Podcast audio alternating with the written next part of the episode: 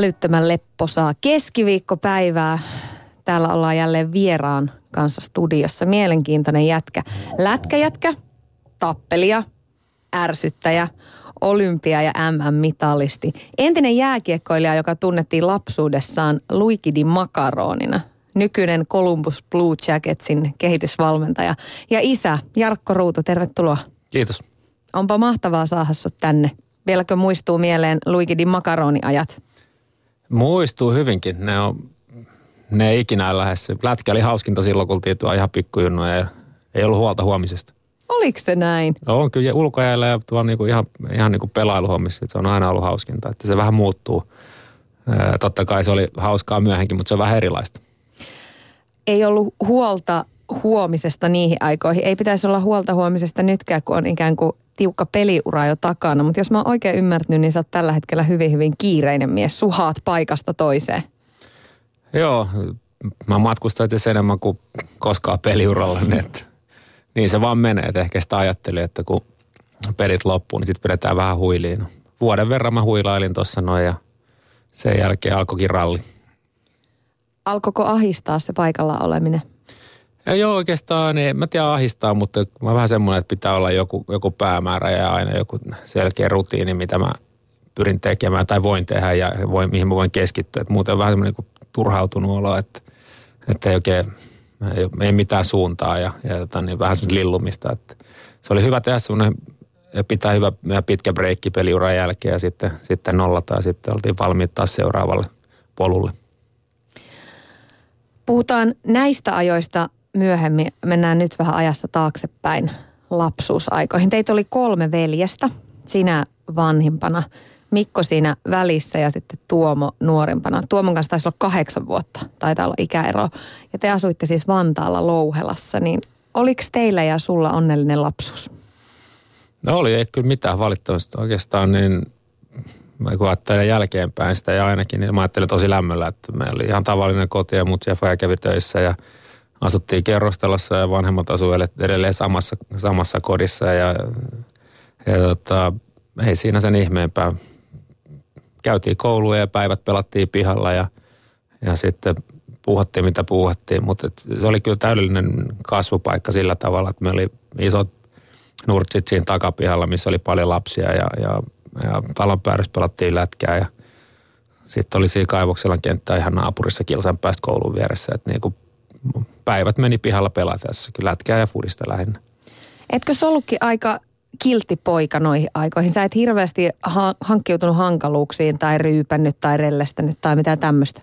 No mä aina ollut kiltti, vaikka ihmiset mm. ehkä kokee sen ja, ja niin kuin kuvitteleekin sen eri, eri tavalla. Että se mitä mä tein kaukalossa, niin se oli työtä ja, ja siellä ei pidä olla kiltti. Että siellä pitää olla, pitää olla ilkeä ja, ja sitten taas niin siviili on ihan eri asia ja niitä kahteen ei pidä sekoittaa, niin kuin mä oon usein sanonutkin. No miten noilta lapsuus- ja nuoruus- ja teiniajoilta, onko siellä mitään semmoisia mörköjä? Ainakin sä oot kerran nuorena teinipoikana mennyt ja nostanut hirveän könti omalta tililtä rahaa ja laittanut uhkapeleihin. Joo, pelit, pelit on addiktoivia mulla aina. Aina sitten kun siihen peliin pääsee, niin se on, se on semmoinen, että sit se niin kuin kaikki muu häviää. se on oma maailmansa, on se mikä tahansa peli. Että mä oon vähän semmoinen kilpailija ja, ja niin kuin, mä, mä, tykkään nimenomaan semmoista just, että sä vaan voi fokusoida yhteen juttuun ja sä pyrit voittamaan. Ja toi nyt oli yksi, yksi pikku että onneksi siitä ei tullut isompaa. Mutta olisiko voinut tulla? Toihan on aika vaarallinen maailma ja kun sä oot niin, niin kuin älyttömän voiton tahtonen ja nimenomaan se päämäärä silmissä, niin olisiko se voinutkin olla niin, että pelimaailma ja, ja uhkapelit olisi vienyt sut? Aika monet se vie. Joo, siis ehdottomasti. Että olen elämäni aika paljon nähnyt kasino, kasinoelämää ja käynyt siellä. En muista, koska viimeksi on käynyt, mutta et, et kyllä mä niin kuin tunnistan sen itsessäni, että, että hyvin voisi olla uhkapeluri. Et siinä vaiheessa, kun saat siellä ja on, on, on niin kuin tappioputki päällä, niin enemmän ja enemmän pitää aina pitää niin kuin päästä tasoihin tai jos saat, ja sitten sulla tulee semmoinen masennus henkinen masennus, kun sä, sä, sä häviit. Ja sitten taas toisinpäin silloin, kun sä teet, teet tiliä ja onnistut siinä, niin se, sulla on voittamaton fiilis. Se on, se on vähän semmoinen ympyrä, että jos et sä tunnista sitä ja, ja et pysty kontrolloimaan sitä, niin, niin, niin se kyllä ihan varmasti vie mennessä. Onneksi sulla oli lätkä, joka sitten vei vähän vielä enemmän. Joo, ja, ja oikeastaan niin kuin, että mä tuossa niin ihan uran aikana, niin oli, oli semmoisia hetkiä, että kun oli vaikeita hetkiä, niin ää, kyllä sitä niin yhtäkkiä eksy käsi kasinolle ja haki vähän sitä jännitystä sieltä, kun ei, ei, ollut, ei saanut peliaikaa. Ja tavallaan siinä oli semmoisia semmoisia niin kuin juttuja ihan selkeästi. Se, silloin kun peli kulki ja oli keskittynyt siihen ja pääsi pelaamaan, niin ei tullut ajatuksia mieleen. Mutta sitten heti kun oli vaikea itse katsomassa pitkiä ja pätkiä, niin kyllä se, kyllä se aina sieltä taustalta pyrki mieleen. No hei, mitä jos mennään suhun ja sun veljiin vielä vähän tarkemmin, niin tota, sä olit heistä vanhin, niin oliko sulla semmoinen pikkuveliä suojeleva asenne ja rooli nuorempana? On ja mulla vieläkin. On se aina, niin kuin, en mä usko, että se ikinä muuttuu. Että, että, että aina sä haluat tietää, että Broidilla on hyviä asioita ja sä seuraat, mitä niillä tapahtuu. Ja, ja varsinkin, jos on joku huoli tai joku, joku stressinaihe, niin tavallaan mä otan sen, se, se niin kuin, stressaa tai mä haluan niin kuin selvittää sen heti. Ja ihan siis niin pelihommistakin samalla silloin, kun Mikko ja Tuomo pelasivat täällä yhdessä ja mä pelasin Mikon kanssa samassa sengissä. Tai sitten Tuomon kanssa Pohjois-Amerikassa, niin aina sä aina kun seurasit tosi tarkkaan, että miten ne pelasi ja että onko niillä hyviä. Silloin kun pelasit eri jengeissä vastakkain, niin sehän oli aika, aika vaikea tilanne, kun sä toivot, että itse voitat ja sä toivot, että Broidille menee hyvin. Mutta että se on vähän niin kuin ristiriitaiset tunteet ja onneksi siinä pidemmän päälle sitten niin kuin oppi, oppi niin kuin käsittelee niitä ja huomasi, että okei, kyllä nuo pikkuprodit pärjää ihan hyvin itsekin. kuinka paljon niitä tuli silloin penskana kiusattua? No tätä varaa pitäisi kysyä vanhemmilta, mutta siis mä, mä koen jotenkin, että kyllä meillä Mikonkaan meillä oli aika paljon skabaa, semmoista pikku nälvimistä, mutta se oli, se oli enemmänkin semmoista niin kuin, ei se ei ole sitä, että me oikeasti niin kuin mätkittiin toisiamme ja, ja enemmänkin, että semmoinen, jos, jos mä teen jotain vähän liian kovaa, niin kyllä mun heti tuli morkikset siitä ja, ja taas toisaalta, jos Mikko vähän, Mikko on kyllä tosi kiltti aina ollut molemmille. Tai itse asiassa on semmoinen ärsyttäjä, mutta Tuomolle sitten taas oli tosi, tosi kiltti ja joskus se ärrytti sitten mä taas tulin väliin, mutta kyllä meillä on ollut tosi hyvät suhteet aina, että ei ole, ei ole niin ollut semmoista, mitä mä oon kuullut, että jollain on ollut. Te olette pelailu paljon, niin kuin itsekin sanoit, siellä on pihalätkää ja fudista pelattu ja kuulemma käsipalloa huoneessa. Ja sitten sit välillä näihin matseihin on aina laitettu panoksia, muun muassa muurahaispesään istumista. Niin tota, mitä muita panoksia oli? No niitä on siis, näitä on siis tehty muurahaispesää ja sitten siinä on kaiken näköisiä ollut muita juttuja. Mitäs niitä oli? Kaikki, mitä löytyi keittiöstä ja jääkaapista ja pantiin lasiin ja sekoitettiin ja hammastahana, mitä kaikkea siinä oli. Ja, ja tota, niin aurinko vähän lämpimään, joka hävisi, niin joutui vetämään se ykkösellä ja mitä, mitä niitä on kaikki. Ja toi on niinku hauskaa. Ei, kun se on yhtä tavallaan yhdessä sovittajana panokset. Näissä, näissä keisissä on monesti tietysti ollut muitakin, muitakin kavereita messissä, että aina, että, että sillä tavalla, että joutuu tekemään joku semmoisen niin nolon jutun ja sitten sitten niin kaikki sopii sen, joka hävii, niin joutuu suorittamaan sitten tuossa kaiken näköisiä. Ja mä on murhaispesä, niin mä joudun, joudun käydä kuittaamassa sen ja se oli iso pesä. Edelleen mielessä. Joo, ja no ihan hauskoa. Ei, ei ne liian paha, mutta ihan hauskoa. Aina ajattelee heti ekana, että te olette lätkäperheet, että kaikki kolme veljestä niin harrasti lätkää ja, ja se oli se maailma. Mutta te myöskin soititte – sä soitit pianoa, poikkihuilua ja bassoa ja oot, oot siis jossain vaiheessa ollut mukana bändissäkin 80-luvulla, josta tosin vissiin sait potkut. Joo, mutta mä olin niin surkea, surkea eikä mua kiinnostanut oikein. Se, se oli vähän niin kuin vasemmalla kädellä vedetty ja, sitten jätkät tuli siihen tulokseen. Meitä oli yksi toinenkin jätkä, joka oli vähän samalla motivaatiolla siinä, että okei, eiköhän parempi, että vaihdetaan lennosta. Ja että, no selvä, että eikä se ollut tässä. Ja sitten keskityttiin lätkään ja – että tosiaan se urheilu on ollut semmoinen, semmoinen juttu, mikä on mun juttu ollut aina ja, ja, ja Broidie ja niin se on vieläkin, Tuomo, Tuomo pelaa ja, ja Mikko on tehnyt nyt varmaan lähemmäs 15 vuotta ottava senatorsille tämmöisiä scouttihommia, eli, eli talentin etsintää ja, ja nyt mä oon tässä bisneksessä taas takaisin niin toimiston puolella. Ja, ja joo, kyllä se on noin niin syystä tai toisesta me ollaan jääty tälle polulle. Voisiko vielä vanhoina päivinä lämmitellä tätä bändiajatusta? Ei, kyllä se, kyllä se on niinku, kyllä se, se on taputeltu. Ei se, sen verran kankeet sormet, että ei siinä ole mitään järkeä. Mutta siis mä, musta olisi niin kuin, sairaan siisti olla niin kuin, muusikko tai, tai niin kuin, että oikeasti osaisi osais vetää, että saisi niin kuin, osaisi tehdä biisi ja, ja esittää se ja tavallaan niin kuin, purkaa niitä omia juttuja ja eläytyä siihen. Se olisi sairaan hienoa, mutta ei, ei, ei riitä kapasiteetti. Hyvä tietää omat rajansa aina. Jostakin luin tietysti, kun on tässä tonkinut sun taustoja ja, ja muuta, että teillä laitettiin kotona nurkkaan häpeämään, jos oli sikailu oikein kunnolla, niin minkälaisen kasvatuksen sä oot saanut sun, sun vanhemmilta? Oltiinko teille tiukkoja? Oliko tiukat rajat ja kuri? Öö, kaikki aina suhteelliset.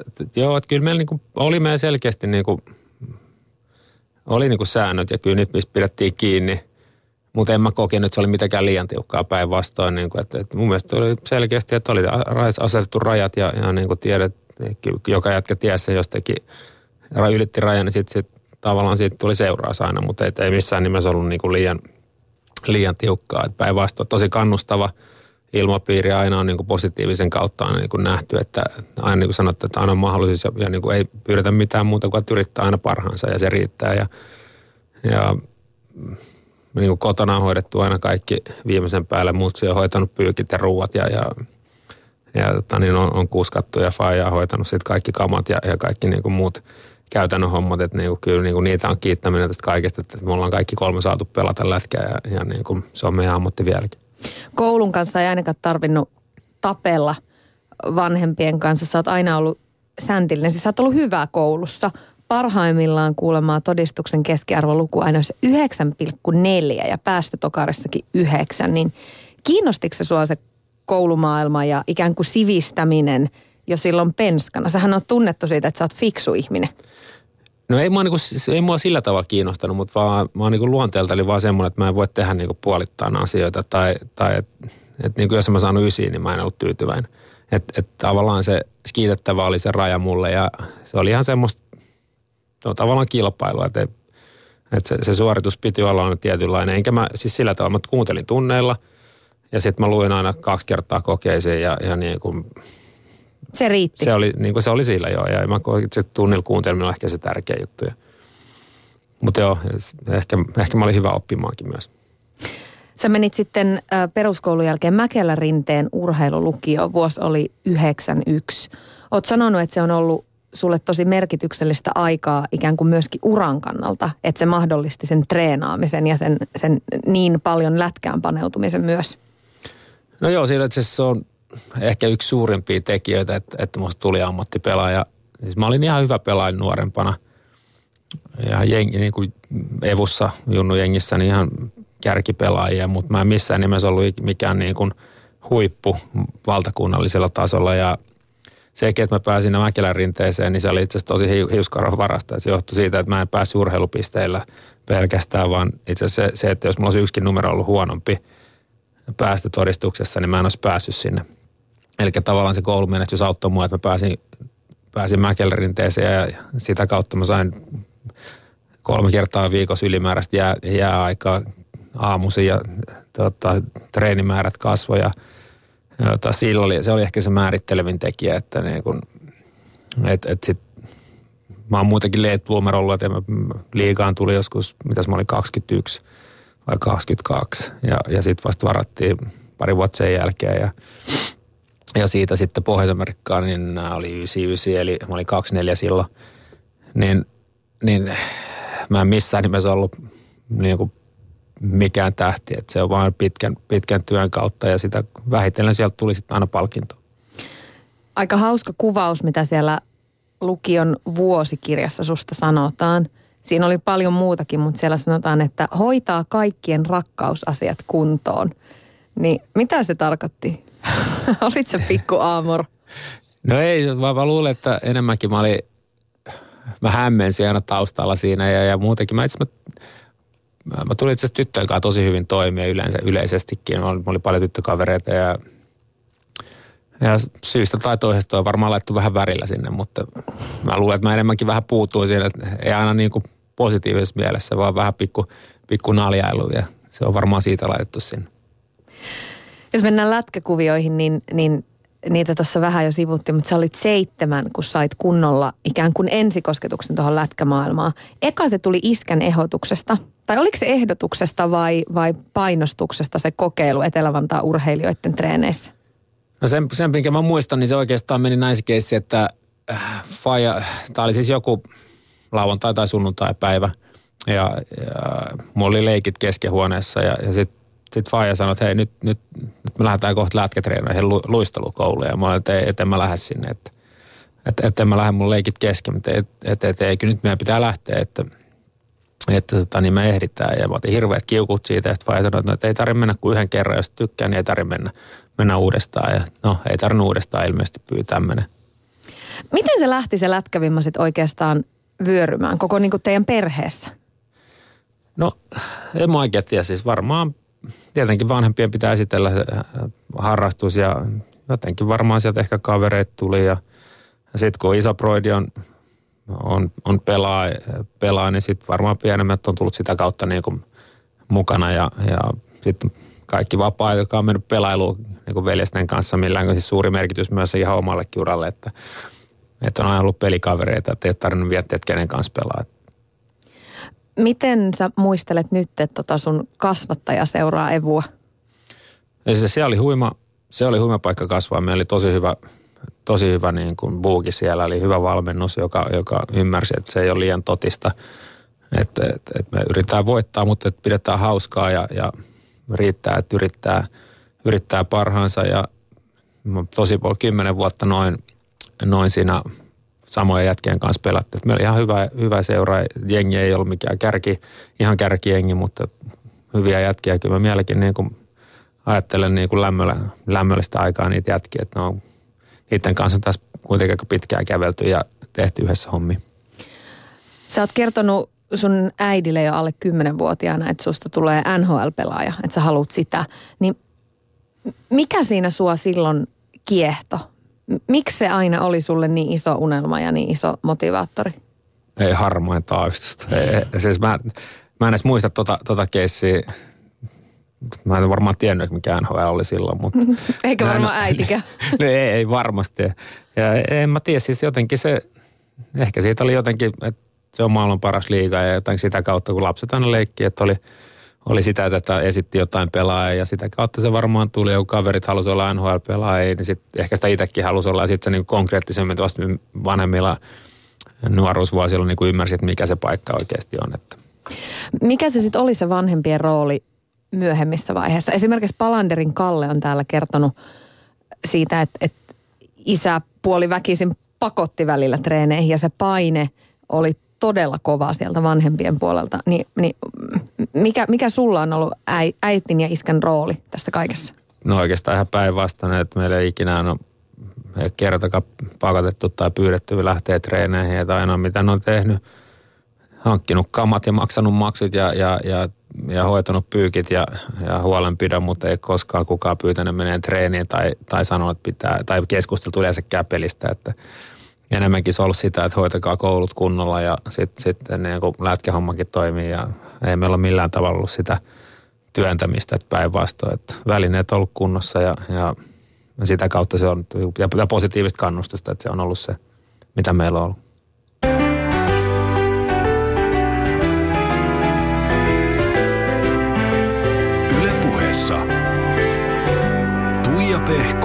Ja lisäksi täällä on myöskin Ruudun Jarkko paikan päällä. Ja Jarkko, mä soitin sun hyvälle ystävälle, IFK-legenda Kimmo Kuhdalle. Te pelasitte siis aikanaan silloin Hifkissä yhdessä ja myöhemmin sitten pelasitte myöskin vastakkain, kun sä olit jokereissa ja, ja Kibe oli Hifkissä edelleen.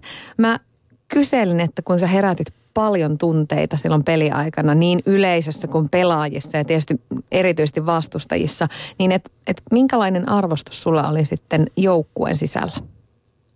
Siis iso arvostus just silloin, kun Jakke pelasi pelas joukkueen eteen, että tietysti tuommoinen persona, joka herättää tunteita, niin se vähän läikkyy välillä myös, myös omaa joukkuetta vastaan. Mutta niin kauan kuin se kokonaisjuttu pysyy positiivisena, niin niin kauanhan se arvostus on arvostus on silloin hyvä ja näin poispäin. Varsinkin niin kuin silloin ura alkuaikoina, niin siellä oli tosi paljon niitä, niitä hyviä juttuja ja okei, välillä sitten läikähti ja näin poispäin. Ja sit siitä ehkä jengikin kärsi, mutta niin kuin ihan totta, mitä, mitä sanoit siitä, niin sekä että oli hyvää ja oli välillä vähän negaakin.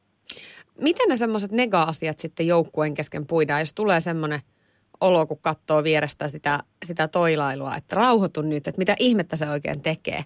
Niin miten ne sitten käsitellään joukkueen kesken ja jatketaan joukkueena eteenpäin? No joo, silloin kun, silloin kun läikkyy ja näin poispäin, niin nehän pitää käydä sitten joukkueen kanssa läpi. Siis puhuu asiat selviksi, että pystytään jatkaa, jatkaa taas siitä, että missä ollaan. Että eihän niitä voi jättää taas niinku läpikäymättä koska sitten ne jää, jää muihin ja paisuu ja näin poispäin. Et ei siinä ollut muita vaihtoehtoja. Sitten hommat käydään läpi ja jatketaan eteenpäin. No Jarko uralle mahtuu noita tuommoisia ylilyöntejä ja mediaspekulaatioita ja vaikka mitä, niin miltä se on tuntunut seurata ja katsoa sitä siitä vierestä ikään kuin ystävän näkökulmasta? No siis välillä ne mediahommat, kyllä ne välillä niin kuin nauratti, että miten, miten niin jaksaa, jaksaa myllätä, myllätä eka kaukalossa ja sitten myllätä vähän tuolla media, mediankin puolella ja näin poispäin. Mutta ehkä se, se kuuluu myös siihen Jaken, Jaken persoonaan, että sai siltä, sillä varmaan itselle taas lisää virtaa siihen ja se tykkäsi siitä, että sen ympärillä niin kuin tapahtuu koko ajan. Et jos se olisi ollut semmoista tyyntä koko ajan, niin en mä usko, että se olisi saanut itsestään edes niin paljon irti sitten. Ja mä puhun niin kuin koko urasta ja sitähän se oli, niin Suomessa kuin Pohjois-Amerikassa. Häipykö se päreensä polttava ärsyttäjä Jarkko sit siinä vaiheessa, kun pelikamat riisutaan päältä? Minkälainen mies Joo. sitten paljastui? Joo, kyllä, kyllä se, se muuttui sitten ihan täysin. Sitten tuli niinku semmoinen smartti jätkä ja hyvin rauhallinen, rauhallinen kaveri niinku sitten tuolla kaukalla ulkopuolella ja muutenkin. Et se niinku, siinä oli kyllä selkeästi kaksi jätkää samassa kropassa, että nimenomaan se pelaaja Jarkko ja siviilielämän Jakke hommat loppu sitten semmoinen sähläily ja häsääminen ja tommonen, niin kuotettiin kamat pois. Yle puhe. Siinä kuultiin siis Kimmo Kuhtaa, Jarkko, sun hyvää ystävää. Miltä tuntui kuunnella noita sanoja ja analyysiä Kibeltä? No asia täyttää asiaa. Ei siinä hyvin, oli, hy, hyvin osas pukea sanoiksi. Moni liittää suhun skandaalit ja suunsoiton, mutta sä oot myöskin tosi kova treenaaja ja itsekurin mestari. Niin minkälaisena pelaajana sä itse kuvailisit itseäsi näin jälkikäteen? No, ehkä joku muu voisi kuvailla paremmin sitä, mutta siis mä pyrin aina antaa kaikki. Ja pelaa, silloin kun mä pelasin tunteella, niin silloin, silloin mä olin parhaimmillaan ja sain, sain, sain itsestäni eniten irti. Että se, se oli pirun vaikeaa tavallaan kontrolloida sitä tunnetta, että se pysyy just siinä viivan päällä. Että niin kaikki tietää, se vähän lipsahteli joskus tarkoituksella, joskus vähemmän tarkoituksella ja että ei siinä, se oli osa sitä, osa sitä juttua ja sitä kautta mä myös niin kuin sain, sain niin kuin tiennyt tietynlaisen maineen, mistä oli paljon hyötyä, mutta oli myös paljon haittaa. Jos vähän niin kuin miettii tota sun lätkätaivalta ja, ja sitä matkaa, miten se meni, niin sä kerrot kirjassa siitä, että, että esimerkiksi siinä vaiheessa, kun kaverit lähti rilluttelemaan, niin sä oot aina, aina silloin valinnut treenit. Että jotenkin se pelotti, että jos just se tekemättä jäänyt treeni olisikin ikään kuin se ratkaiseva ero niiden välillä, ketkä lähtee NHLään pelaamaan. Ikään kuin se niin kuin sen sun oman unelman välillä, niin eikö toi ole aika piinaava se ajatusmalli, että kaikki niin kuin inhimilliset puolet sussa on ikään kuin, niin kuin mahdollisia paikkoja repsahtaa tai epäonnistua? No en, en mä niin kuin ajatellut sitä, että se olisi mahdollisuus epäonnistua tai repsahtaa, vaan enemmänkin mä ajattelin sitä niin, että, että, että mulla oli yksi tavoite, minkä mä olin sisäisesti asettanut itselleen. Ja kun elämässä voi tehdä erilaisia valintoja, niin mä, mä ajattelin sen, että se on, se, on niin kuin, se on mulle tärkeä elämässä, että mä haluan saavuttaa sen. Ja, ja kaikki, kaikki niin kuin, ei voi sanoa, että 100 prosenttia aina onnistuin siinä, mutta sanoin, että 99 prosenttista mä onnistuin ja tein ne valinnat niin, että se aina johti niin kuin, tai sen ehdoilla mentiin, mikä oli se, että yleisestikin, että jos sä haluat saavuttaa jotain, niin ei sinne niin kuin ei ole helppo mennä. Että se, että, eikä sitä tiedä, että pääseekö sinne ikinä, mutta jos sä teet valinnat niin, että sä ajattelet aina, että kaikki johtaa sinne positiivisessa mielessä, että ne valinnat aina niin kuin sinne päin eteenpäin vieviin, niin silloin sulla on parempi mahdollisuus onnistua. Silloin kun sä pelasit Evussa ja siitä tuli sitten ikään kuin, niin kuin siirto seuraavaan, niin, niin aika lailla sun joukkuekaverit meni jokereihin, sä lähdit hifkiin ja, ja tohon liittyen niin sä oot kertonut siitä, että, että te ilakoitte, miten kova juttu se oli, että seura sitten ostokset Huoltsikalla pelimatkoilla ja A-junnoissa tuli jo 50 markkaa päivärahaa. Sehän oli hirveän iso raha siihen aikaan. Joo, ja siis, siis nykypäivänä se on vähän erilaista, että monessa seurassa ajonut maksaa siitä, että saa pelata ja joutuu itse ostakkaamaan. Silloin oli kyllä viimeisen päälle hoidettu IFKs hommat, että, että, että kammat, kammat tuli seuran puolesta ja siihen vielä niin kuin päivärahaa. Että se on, juhlan paikka. No se on juhlan paikka, että varsinkin siinä ajassa niin ei, ei ylimääräistä ollut hirveästi.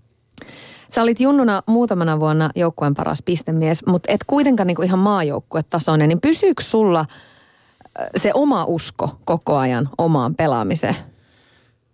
Ajattelit sä, että se, se unelma on joka tapauksessa saavutettavissa?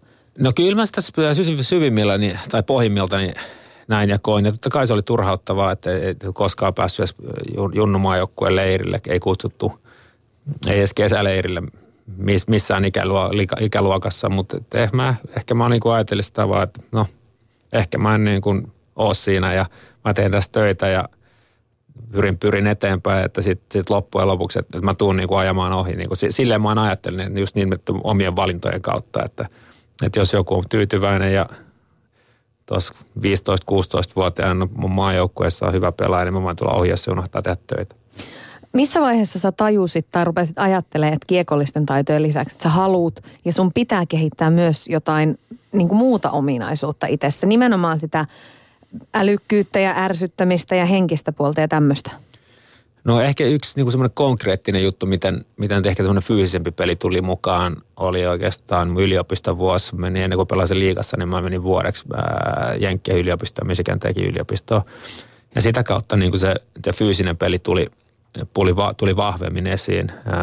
Ja sitten taas vähitellen kaikki nämä muut ominaisuudet, niin – ja sitten siinä vähitellen kehittyi ja oppi, oppi ymmärtää ja opiskeli muita pelaajia, osittain alitaisesti, osittain tietoisesti. Ja mitä vanhemmaksi tuli, niin tavallaan ymmärsi peliä, peliä paremmin ja kun fyysiset ominaisuudet alkaa heikkenee, niin, niin henkisesti ja, ja niin kuin ajatuksen juoksu kuitenkin on semmoinen, semmoinen juttu, millä tehdään ne suurimmat erot tässä pelissä vielä.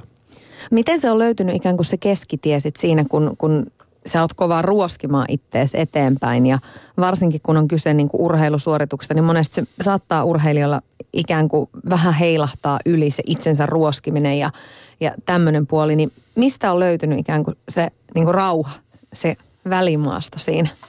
No se riippuu aina vähän tilanteesta. Sitten kun oli pelannut huonosti, niin kyllä se oli aina, aina meni päivä pilalle ja toivoi, että tulee uusi peli nopeasti ja sitten se pystyt nollaamaan ja tavallaan sulla uusi mahdollisuus onnistuu ja näyttää, että sä et ollut niin huono kuin sä olit edellisessä pelissä. Että ehkä semmoinen lätkäs on se, se niin kuin hyvä juttu, että on aika paljon pelejä. Plus, että silloin kun jos sä pelaat itse huonosti, se ei tarkoita välttämättä, että joukkue häviää. Että siellä on muita jätkiä, jotka, jotka voi pelaa hyvin ja, ja toisinpäin. Että se on sillä tavalla hyvä, hyvä juttu kyllä joukkueella ja se, että sä saat anteeksi – huonon päivän, jos, jos joukkue pelaa hyvin muuten. Pystytkö vastaamaan siihen, että kumpi on tärkeämpää, että sä itse onnistut vai että joukkue onnistuu? Joukkue onnistuu. Ei siinä, ole, siinä ei niin mitään epäselvyyttä, koska silloin kun joukkue menestyy, niin kaikki yksilöt menestyy. Sä tuossa mainitsitkin, että lähit äh, Michiganiin sitten pelaamaan Jenkkeihin stipendin voimin sinne, sinne yliopistojoukkueeseen. Elettiin aika erilaista aikaa tuolloin, se oli siis 96. Ja ei ollut nettiä eikä ollut Skypea ihan, ihan samaan tapaan kuin nyt. Maailma oli aika paljon isompi silloin, niin sul, sulla oli aikamoinen koti-ikävä myöskin.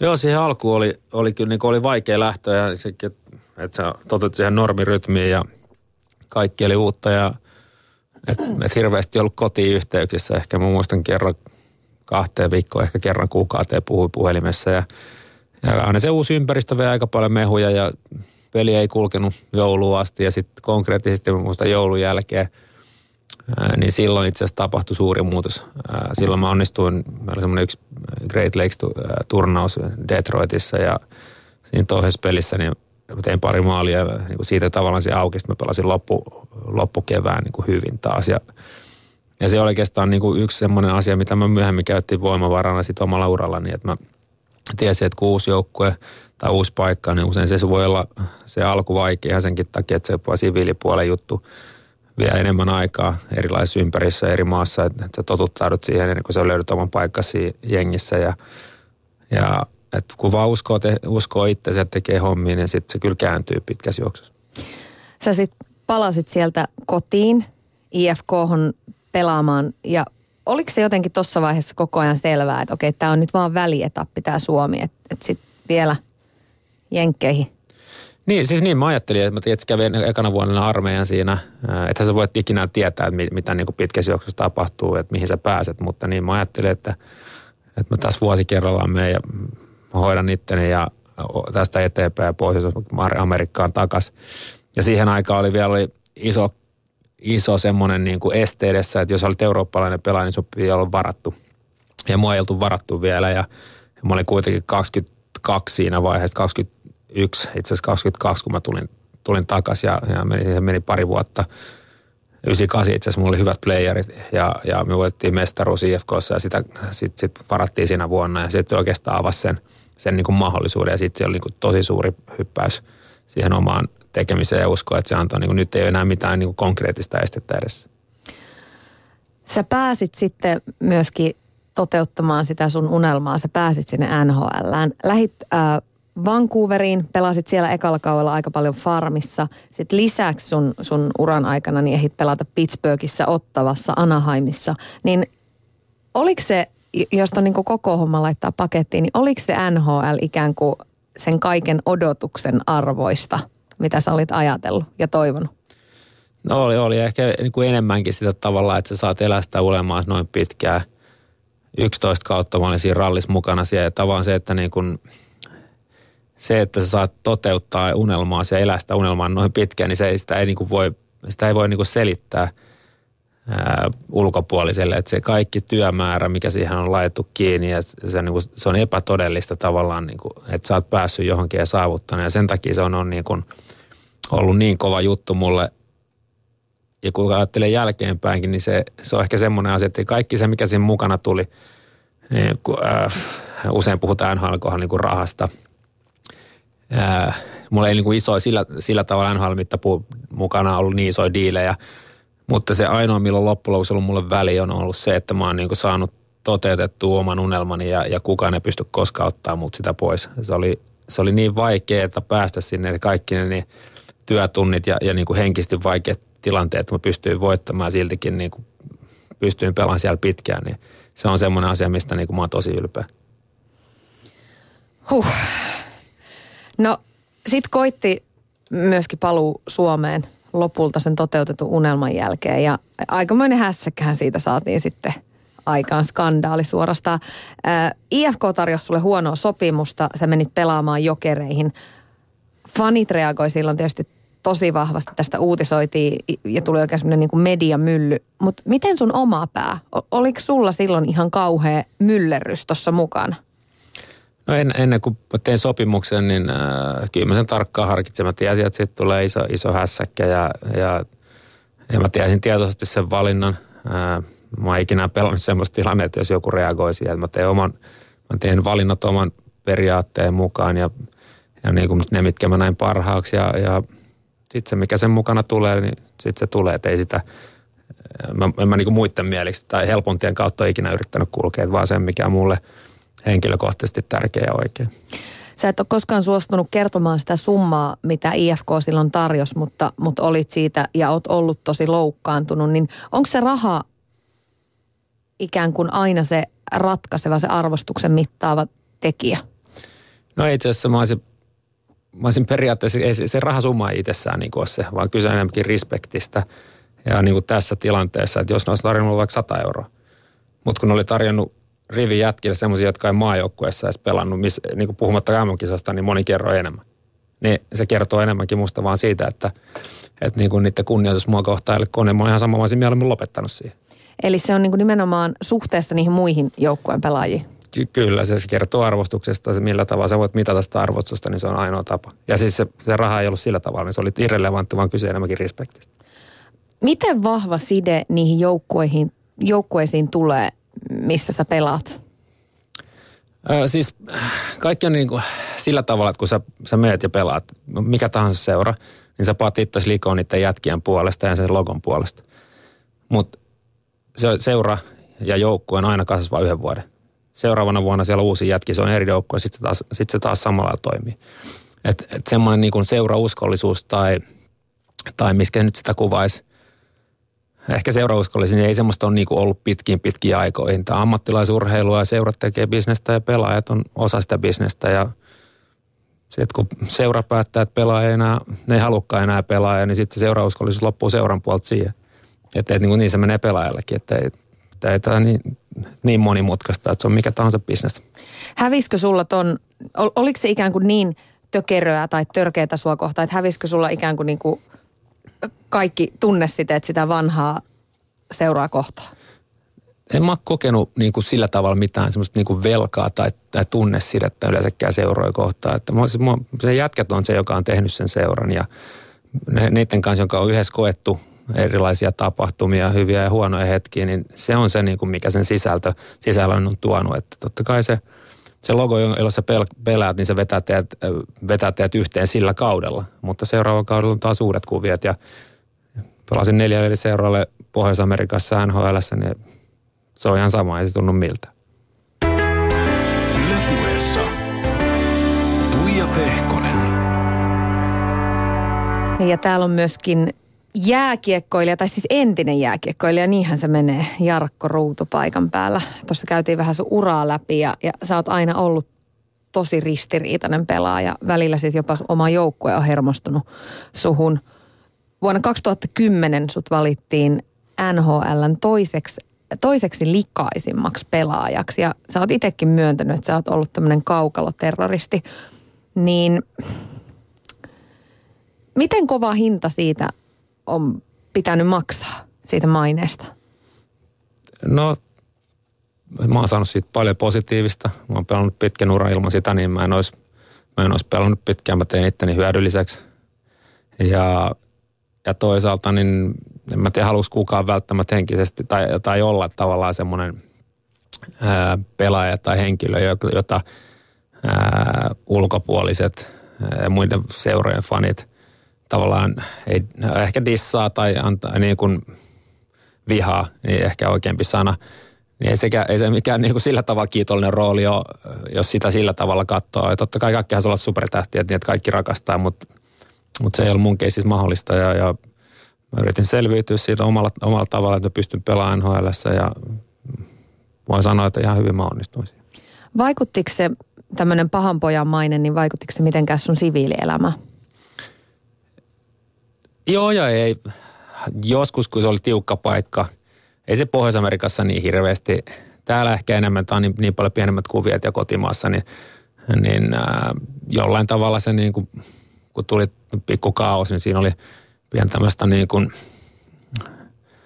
stressiä havaittavissa ja, ja ei tässä nyt varmaan kukaan pysty sanoa, että semmoinen superihminen, että se millään tavalla vaikuttaisi, mutta kyllä mä yritin sen blogata – ja ajatella sieltä, että kun tässä viikko kaksi menee, niin siellä tulee uudet jutut ja uusi kohu. Tiedätkö, kun mun on niin vaikea ymmärtää sitä, että miten sun pää, miten sun pää kestää kaiken sen kuran, mitä sä oot uran aikana saanut ja, ja mitä on tullut sun niskaan. Niin, No ei siis, se on ehkä sitä, kun sä taas tarpeeksi sitä, kun se tulee tietty määrä, niin sä niin ymmärrät, miten se homma toimii. Ja sitten sä vaan niin kuin turrut siihen, sitten ei kannata lukea lehtiä ja jokaisen, jokaisella on oikeus mielipiteeseen ja sitten mä mielelläni on keskustellut ihmisten kanssa, jotka, jotka on niin kuin eri mieltä mun kanssa. Ja toisaalta voin sanoa, että hei, että, että, että mä oon helvetin tyytyväinen, että mä sain pelaa 19 vuotta ammatikseni ja 11 niistä nhl Että, että jos, jos se vaati tota, niin, niin sitten sit se vaati, mutta mulla mä toteutin unelmaani ja sitten haluatte kokeilla, niin ei muuta kuin menette urheilukauppa kautta hakea kammat ja käytte kokeilemaan, jutellaan sit. Koet sä olevas vahva ihminen tuossa suhteessa? Joo, kyllä mä, kyllä mä koen, että mä oon tosi sinut itteni kanssa sillä tavalla, että mä en mikään superihminen sillä tavalla, että totta kai negatiivisuus vaikuttaa.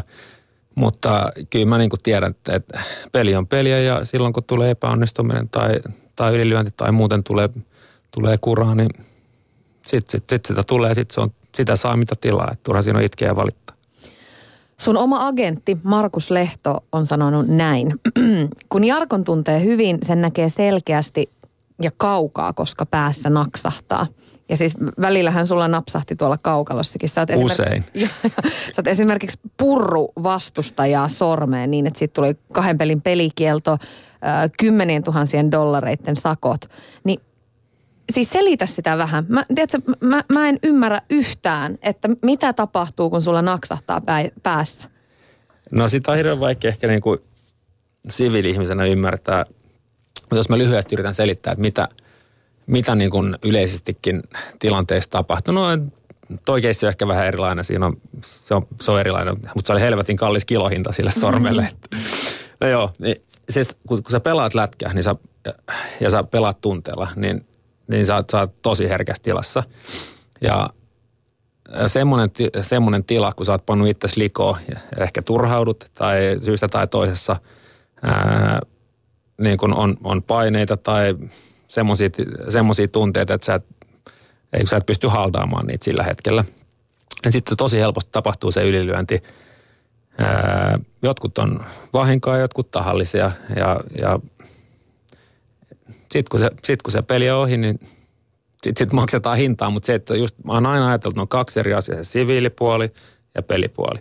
Ja se, että mulla on tullut noita ylilyöntejä, niin kuin mä sanoin aikaisemmin, niin siitä on ollut mulle positiivisesti paljon hyötyä, mutta myös siitä on tullut paljon kuraa ja, ja vaikuttaa negatiivisesti monen asiaan. Et sä pelkää sitä, tai et sä pelännyt sitä, että oikeasti sattuu jotain, että vastustajalle käy jotain? Öö, tai miten sä pystyt pitämään se ajatuksen erillä? No siis se riippuu niin paljon. Siis pitää muistaa, että niin kuin peli on niin kuin nyky, nykypäivän viimeisen ehkä 50 vuoden aikana muuttunut tosi paljon. Ja sitä aikaisemmin niin ei ollut päähän kohdistuvia taklauksia, vaan, vaan niin kuin se oli ihan normi taklaus, jos oli pää alhaalla ja se tuli, tuli osuma ja joku, joku tota, loukkaantui, niin et sä tietenkään halunnut sitä, mutta se, sitä, sitä vaan tapahtui peleissä. Ja nykymä, nykypäivänä se on muuttunut tosi tosi paljon ja säännöt on muuttunut, mikä on musta ihan positiivinen asia, koska ne on, ne on vakavia loukkaantumisia, semmoista aivotärähdykset ja muut. Ja sitten taas toisaalta niin kun näistä kaikki moniin muihin keisseihin, jos tappelukeisseihin, niin se on aina ollut semmoisella respektillä, että jos Pohjois-Amerikassa on esimerkiksi tappelu, niin siinä aina kysytään toisaalta, että, että mennäänkö. Ja sitten molemmat tavallaan äh, on niin kuin hyväksyy sen asian. Sitten jos siinä tapahtuu jotain, niin se tapahtuu tai sitten jos mä oon esimerkiksi taklannut jonkun vetänyt, vetänyt kovan taklauksen, vaikka siis kuinka puhdas ollut, niin mä tiedän, että sillä sekunnilla niin mun on pakko tietää, mitä ympärillä tapahtuu, että sieltä joku, tulee joku päälle ja sitten mun pitää olla valmis. Pel- pelkäsit se ikinä sitä kostoa siellä kaukalossa?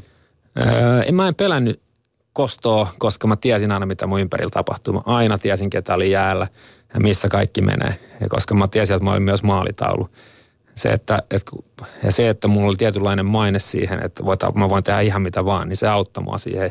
Ja mä käytin sitä myös härkisti hyväkseni, että mä tavallaan myös henkisesti ja sanallisesti pelottelin, että, että, niin kun, että jos, jos jotain tapahtuu, niin sit, sit sä maksat isoa hintaa tai joku muu maksaa siitä.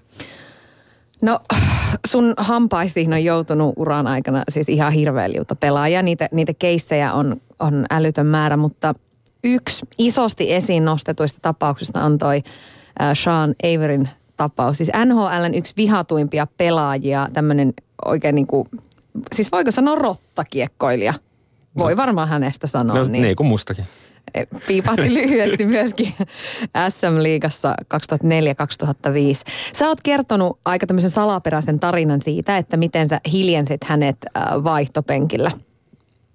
Mua ei hämmennä siinä tarinassa se, että, että sinä tai kukaan muukaan tuohon liittyvä ihminen ei suostu kertomaan kaikkia niitä kamaluuksia, mitä sä hänelle lopulta oot laukonut, vaan se, että, että sun kirjassa sä kerrot siitä, että sulla oli vielä jäljellä paljon lisääkin matskua, että sä olisit ikään kuin ollut valmiina vielä hyökkäämään uudestaankin verbaalisesti hänen kimppuunsa, niin mä jäin miettimään sitä, että, että kun sä oot musertanut ihmisen ihan palasiksi, ja sä silti jäät vielä miettimään, että mulla olisi vielä jotain. No, tos Eikö se niinku riittänyt? No ei, siis tuossa keisissä oikeastaan mitä siinä tapahtui, niin siis se oli pitkän aikaa se oli hämmentänyt meidän tähtipelaajia ja, ja soittanut suutansa niitä näitä noita. Ja, ja mä olin ottanut sen kanssa monta kertaa yhteen. Ja sitten sit mulla oli vaan semmoista materiaalia, mistä mä tiedän, että, että, että, tota, että se loppuu tähän näin. Ja, tota, Mimmosta? No sitä mä en voi valitettavasti sanoa. Mä mielellään sanoisin, mutta se on, se on vähän kyseenalaista sanoa, että nykypäivänä se ei kestä päivävalo. Niin, äh, niin tavallaan se kaikki, kaikki siinä, mikä siinä tulee, siis pelissä, mitä sä sanot, niin en mä et muista, mitä mä oon sanonut tai mitä mulle on sanottu. Se, ei, se on vaan peliä. Ei se, ei se niin henkilökohtaista ole. Jotkut ottaa ehkä raskaasti, jotkut ei.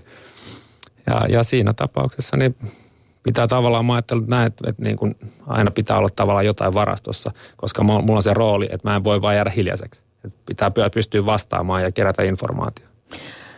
Miten sä tiesit vastustajista niin paljon? M- miten sä ikään kuin keräsit sitä sun informaatiopakkia? No sitä aina kuulee matkan varrella erilaisia juttuja, ihmiset kertoo ja, ja eri seuroissa erilaisten pelaajien kanssa, niin se, sitä vaan aina tulee matkan varrella. Ei se sen ihmeempää. No nyt oli kyllä varsinainen poliitikko vastaan. Ei siis se on, se on ei siinä, se, se vaan niin kuin tulee, noin pienet ympyrät Pohjois-Amerikassa, ne, 700 jätkää kun pelaa vuosittain NHL, niin se, ne, ne on kuitenkin joko ne on pelannut samassa jengissä junnuliigoissa tai, tai uransa aikana ja siitä perheet tuntee tai jotain kautta. Sitten sitä vaan huut kertaa ja lentää ja siellä on varmaan mustakin ihan hyvää matskua.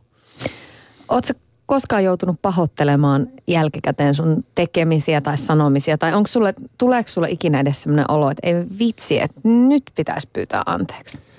No siis joukku edes mä oon monta kertaa pyytänyt anteeksi omia toilailuja, niin että kun on vähän lipsahtanut ja mennyt yli ja siis aina sanoin, että ei tähän tulla uudestaan, mutta aina siihen uudestaan tultu ja, ja no virheet tapahtuu ja sitten on pakko, pakko kantaa niistä vastuu. Ja, ja sitten taas toisaalta niin mä ajatellut aina näin, että pelissä, että se mitä siellä tapahtuu, mitä siellä sanotaan, niin se on vaan peliä. Eli niin se, niin se pohjois meneekin, että kun sä pyöt tietyissä rajoissa, niin, niin, niin ei sitä kannata hirveän, hirveän vakavasti ottaa. Ja, ja sitä mä käytin hyväkseen muutakin, että aina jos joku höpötti mulle, niin en mä kuunnella, mitä ne sanoo, mä vaan puhuin päälle.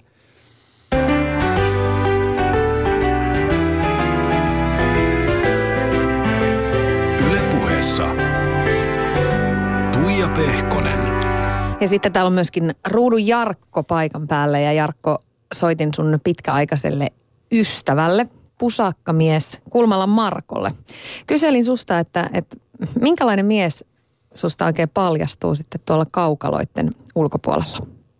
Sieltähän paljastuu siis utelias, harkitsevainen, tarkkavaistonen ja ihan älyttömän hauska tyyppi.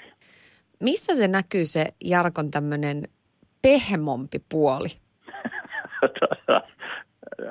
näkyy se siinä, että miten se käsittelee esimerkiksi lapsia ja eläimiä. niin tota, koiraansa ja sitten lapsia. Kun lapsia on paikalla, niin siitä tulee semmoinen, semmoinen että mä oon niin kuin miettinyt, että, että pitäisikö siis Jarkko kuitenkin sitten harkita siis jollain tavalla uraa niin pikkukakkosen juontajana enemmän kuin jatkaa, jatkaa noissa niin kuin lätkäkuvioissa. Niin, häneltähän tosiaan löytyy myös pikkiriikkinen toivillakoira myöskin. Hauska pari Joo. sinällään, kun mm. kaupungilla menevät. Joo. Mutta se uteliaisuus on se juttu. Eli siis, että Jarkko on niin kuin sillä tavalla utelias, niin kuin on, on, on niin kuin joku tyypit, jotka on niin kuin ihan esimerkiksi bisneselämän huipulta. Että siis sellainen kyltymätön halu ymmärtää asioita, jotka on itselle vieraita. No, mitäs nyt sitten sen jälkeen, kun, kun ura on loppunut? Kun sitä energiaa ja, ja kaikkea sitä uteliaisuutta ei pääsekään purkamaan siellä kaukaloissa ja vastustajien pelaajien yksityiselämän ongelmien kaivamiseen, niin, niin missä se oikein purkautuu? Näyttää ainakin olevan kiireisempi kuin, kuin peliuran aikana tällä hetkellä. Näköjään purkautuu sinne töihin ja ja sitten onhan Jarkko tietysti yrittänyt myös paluuta lätkäkaukaloihin. Et se on käynyt pari kertaa niin kuin tryouttina kokeilemassa pääsyä meidän niin kuin pipolätkäjengiin, mutta, mutta toistaiseksi ei ole ihan vielä niin kuin taidot ja kyvyt riittänyt. Et, että tota, on, ollut, on ollut kovia yrityksiä, mutta ei ihan riitä. Yle Puhe. Siinä siis puhu Kulmalan Marko Jarkko Ruudusta. Ei ihan riitä, ei ihan riitä tällä hetkellä lätkäjoukkueeseen taidot. Joo niin, se meitä pitää keräilyöiden kautta mennä ja yrittää hoitaa sitten se sisään. Onko toi pikkukakkos tulevaisuus siintäksi jossain ehkä eläkepäiviä? No siis Pellehän mä oon niinku henkisesti, niin ehkä sen Pelle Herman, niin tuota, huonoksi kakkoseksi voisi vois hypätä. niin, sä oot niinku eläkeläinen nykyään. Siis joo, lät, ja siis pelaamisesta. Niin, pela, pelaamisesta eläkeläinen joo. Mutta tässä on, niin kuin mä sanoin, että tässä on kiire, kiireisempi kuin koskaan ja, ja tosiaan tuon Kolumbuksen hommia pääsääntöisesti teen, mutta sitten käyn puhumassa erilaisille yrityksille ja, ja mitä milloinkin. Että kyllä tässä kaikkea, kaikkea erilaista hommaa kyllä on riittänyt. Mistä sä puhut yrityksille? No usein, me ollaan Aajin Niemen kanssa vedetty semmoista settiä, missä, missä me kerrotaan omista kokemuksista, että mikä on, mikä on toiminut meille, meillä valmennuksessa ja joukkueissa silloin, kun on menestystä tullut ja se perustuu ihan täysin omakohtaisiin kokemuksiin ja, ja siihen, että silloin kun nämä asiat, ne asiat, mistä me puhutaan, on natsannut, niin silloin on aina tullut, tullut palkinto siellä lopussa. Jos me palataan nyt vielä, vielä ikään kuin niihin uran loppuhetkiin ja siihen aikaan, kun se päätös rupesi sun päässä kypsymään, että olisiko ehkä nyt aika lopettaa, niin, niin se on kuulemma ollut yksi yö, kun lopulta se päätösprosessi ikään kuin kypsy valmiiksi. Ja eka ihminen, kelle soitit, oli sun veli, Mikko. No joo, Mikko, Mikko on ollut tosi tärkeä, niin kuin Tuomokin, ja, ja tässä keisissä niin Mikko oli, ei ollut aikaeron päässä, ja, ja sitten mä, soitin, soitin silleen ja sanoin, että, että nyt, nyt on semmoinen fiilis, että mä lopetan. Ja, ja oikeastaan mihin se liittyi, niin mun piti tehdä päätös. Mulla oli yksi diili pöydällä Ruotsista, jossa, jossa tota niin, niin, jota, mä, pie, jota mä mietiskelin, että lähdenkö vai en. Ja sitten sit, sit, niinku, sit jotenkin mulla oli semmoinen fiilis, että ei huvita lähteä. Ja sitten mä niinku kuulostelin vähän itseäni. Sitten mä olin yöllä, kun mä aamulla heräsin, joo, nyt se on tässä. Ja se oli sitten niinku se lopullinen semmoinen, se tuli niinku sisältä ja sitten se oli, se oli helpottava juttu, mutta siis se oli myös tiukka paikka sillä tavalla, että kun sä voit vaan kerran lopettaa ja sitten sit kun, sit kun sä oot lopettanut, niin sitten se on ikuisesti ohi. Mikä siinä on kaikista vaikeinta? Onko se niin kuin luopuminen siitä, siitä lätkämaailmasta, että se on koko ajan iholla vai, vai mikä siinä on niin vaikeaa? No siis varmaan se semmoinen, että kun sä oot koko elämästä tehnyt ja se on sun unelmaas ja se on kaikista eniten, mitä sä oot halunnut tehdä ja rakastanut tehdä, niin sitten se, se, se, se konkreettisesti loppu. Niin kun se on ohi. Ja, ja ehkä siinä on semmoinen niin kuin luopumisen juttu osittain myös, mutta vaan varmaan semmoinen, että niin kuin sä, se, se on taputeltu ja tätä ei enää ole. Ja loppujen lopuksi mä pääsin itse aika helpolla siitä. Sä oot tosiaan edelleenkin, tai edelleenkin lä, niin kuin lätkä on vahvasti sun elämässä sun työn kautta, kautta mukana, mutta lopettaminenhan tietyllä tapaa tarkoitti sitä, että uutisointi susta, niin se siirtyi sieltä urheilusivuilta viihdesivuille. Niin haluaisitko sä jo, niin kuin te, tekisikö sun mieli jo päästä eroon siitä koko mediamaailmasta tai julkisjarkosta vai, vai tuleeko se ikään kuin olemaan aina sua läsnä? Tai nautitko sä jopa siitä? No oikeastaan, mä, ehkä mä en muista koska mä oon viimeksi ollut missään lehdessä tai tuon kirjan, kirjan, kirjan osalta tietenkin, niin siitä tehtiin iso promokampi. Silloin kävin tosi paljon erilaisissa tilaisuuksissa ja puhuin ja haastatteluja. Itse tämä tämä taitaa olla tosi tosi pitkään aikaan, tämä kaikki on suhteellista, niin on, on, on niin kuin haastattelu, minkä mä oon antanut. Ja mä oon jotenkin yrittänyt pitää sen asian niin, että, että jos mä oon julkisuudessa, niin se liittyy aina niin kuin mun ammattiin tai jo, jo, tavalla tai toisella. Ja, ja ei mulla ole muuten mitään niin kuin tarvetta olla julkisuudessa jostain muusta syystä. Mutta se ei ahista sua, su, sua, sua ei, äm, susta ei ole kamalaa nähdä otsikoita itsestäsi. No ei, mä oon niin tottunut. Se nyt ihan sama, jos mä näen jossain nimen, niin että se niinku, ja nykyään se on mennyt semmoiseen klikkiotsikointiin, missä vaan pyritään saamaan klikkauksia. Että ei, ei mä hirveästi semmoista hommasta stressaa, että se on niin paljon nähty semmoisia niinku kohuja ja, ja kaiken näköisiä muita otsikoita, että ne on pieniä siinä rinnalla. Oletko joutunut uran jälkeen korjailemaan ihmisten mielikuvia siitä pelaaja Jarkko mielikuvasta? No en mä tiedä, mä kokenut, että mulla on jotain tarvetta niin kuin jollekin muulle yrittää vakuutella se, että kuka mä olin tai mitä mä tein. Että mä oon pyrkinyt tekemään aina positiivisessa ajatuksessa sen, että mä oon yrittänyt olla täysillä ja niitä ylilyöntejä on tullut. Ja se, että jos joku julkisuuden perusteella tai jonkun lehtijuttujen perusteella on tietynlaisen mielikuvan muodostanut musta, niin siis eihän siellä ole mitään tekemistä todellisuuden kanssa. Ja et, et, et ne, jotka tuntee ja tietää, mutta niin, niillä on varmasti ihan varmaan niin oikea kuva. Sä oot sanonut tässä monta kertaa, että, että ne on hyvin eri roolit, että se, se jääkiekkojarkko ja sitten se siviilielämän jarkko, niin ne on niinku eri tyypit. Mutta onko se ikinä, sekoittuuko ne roolit ikinä? Ei, ei koskaan. Sä et ikinä siviilielämässä menetä malttia, tai se, se ei ole mahdollista, että tapahtuisi tämmöistä niin napsahtamista. Ei, ei mulla, mulla ei mitään tarvetta siihen. Mä tiedän, missä on rajat ja mitä, mitä saa tehdä ja mitä ei siviilissä. Ja, ja se, mitä pelihommissa tapahtuu, niin tapahtuu ja niille ei mitään yhteistä. Sä oot ollut aina joukkuepelaaja, mutta siitä huolimatta sä oot kuulemma myös vähän yksinäinen susi. Niin miten nyt, kun löytyy perhettäkin, on vaimo ja kaksi pientä lasta kotona, niin onko ikinä enää mahdollisuutta tai edes tarvetta viettää aikaa yksin?